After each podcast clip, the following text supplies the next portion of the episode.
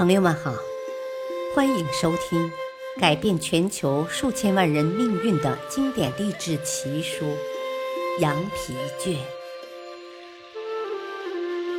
羊皮卷》记载了太多犹太人的商业智慧，只要你学会一部分，你就可以不再为金钱担忧了。第十章。十天改变一生，终极突破。第二集，让自卑趁早滚蛋。自卑常常伴随着怠惰，这往往是为了替自己在渺小的目标中苟活下去辩解。这样一种谦逊是一文不值的。自卑容易消蚀你的斗志，不仅使你的心理活动失去平衡，而且是加速衰老的催化剂。一位医学院的教授跟我说，根据他的临床经验，很多病人能够康复，依靠的是乐观的心态，而不仅仅是他们所吃的药物。而另一部分病人身体情况也许还不错，但因为恐惧和忧虑，反而早早的离开了人间。这个经验表明，人的心态是多么重要。我想告诉你，自卑的心理对你的身心和事业影响巨大，你必须把心态马上调整过来。说了这么多。你肯定会问我该如何走出自卑的阴影。我把最有效的四个步骤告诉你，你必须从观念上改变自己。第一步，经常对自己说：“我真棒。”自卑就是因为不能正确认识自己，看不起自己，不相信自己的力量。总有一种无力感，做任何事情总是自暴自弃，什么都要依赖别人，结果什么事情都做不好，做不成。我说的一点也不过分。那些终日靠抽烟、酗酒、娱乐来打发时光的人，其中有很多就是因为不相信自己能做成大事，对自己失去了信心。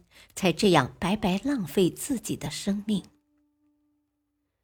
我听过这样一个真实的故事：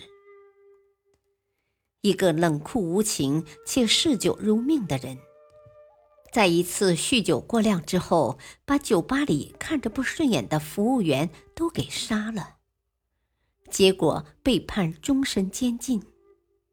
他有两个相差一岁的儿子。其中一个因为有一个这样的父亲而产生了强烈的自卑感，最终也染上了吸毒和酗酒的恶习，并且因为杀人而进了监狱。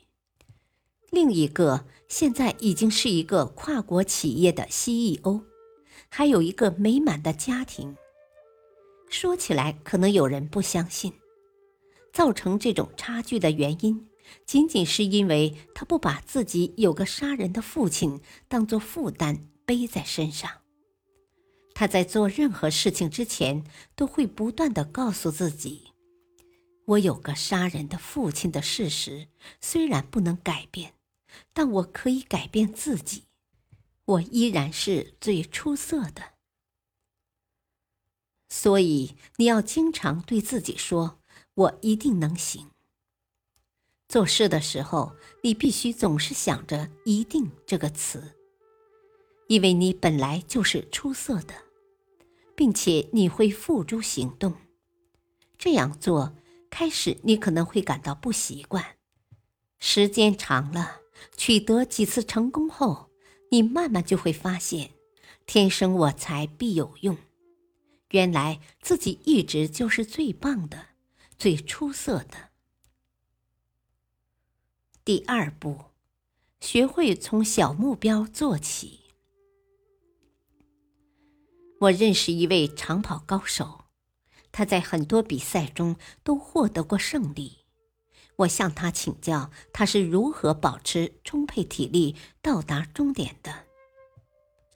他笑了笑，告诉我，其实他的做法很简单，就是把通向终点的道路分成很多小段。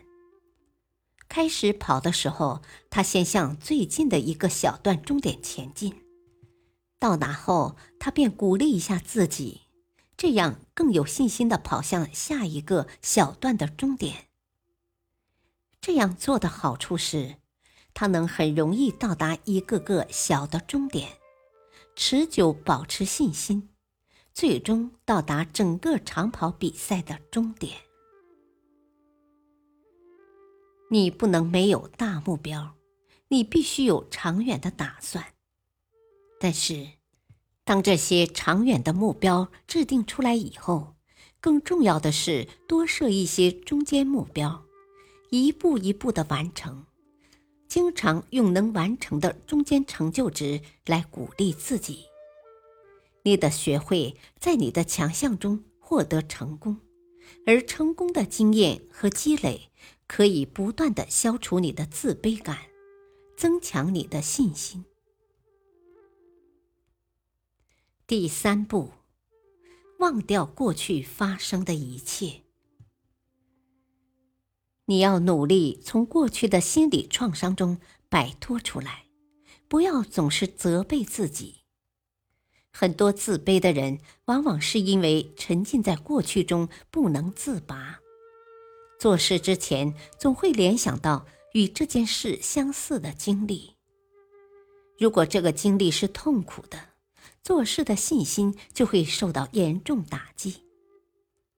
比如，你想追求一个漂亮的女孩，可是过去的失败经验告诉你，这对你来说太难了。于是，当你面对那位姑娘的时候，你肯定会怀疑自己的能力，感到自卑。所以，争取忘掉过去发生的那些负面的事情。对你来说是很重要的。当你想到过去不愉快的事情时，要迅速转移目标，经常用愉快的事情来调节自己，学会忘掉自己内心的忧愁，等于铲除自卑产生的土壤。如果你想起了过去不开心的事，那就赶快找点乐子吧。看部喜剧电影，或是找朋友打打球，让不开心的事从你身边滚开。这个方法对经常感到自卑的人来说非常有效。第四步，扔掉身心缺陷的包袱。你绝对不能用有色眼镜看待自己。更不能用有色眼镜看待他人。也许你会说：“我的命运这么凄惨，又能有什么办法呢？”我们可以看看艾德·罗伯茨的例子。艾德·罗伯茨在十四岁时患了小儿麻痹症，颈部以下瘫痪，只能依靠呼吸设备来维持生命，行动。则靠轮椅。按照所谓正常的逻辑，艾德肯定会在自卑的痛苦中生活一辈子。可是，你知道他是怎么做的吗？他在二十岁的时候，终于认识到自怨自艾于事无补，因为他开始不断的向社会呼吁，关注残疾人的权利。十五年坚持不懈，终于推动了这项事业的发展。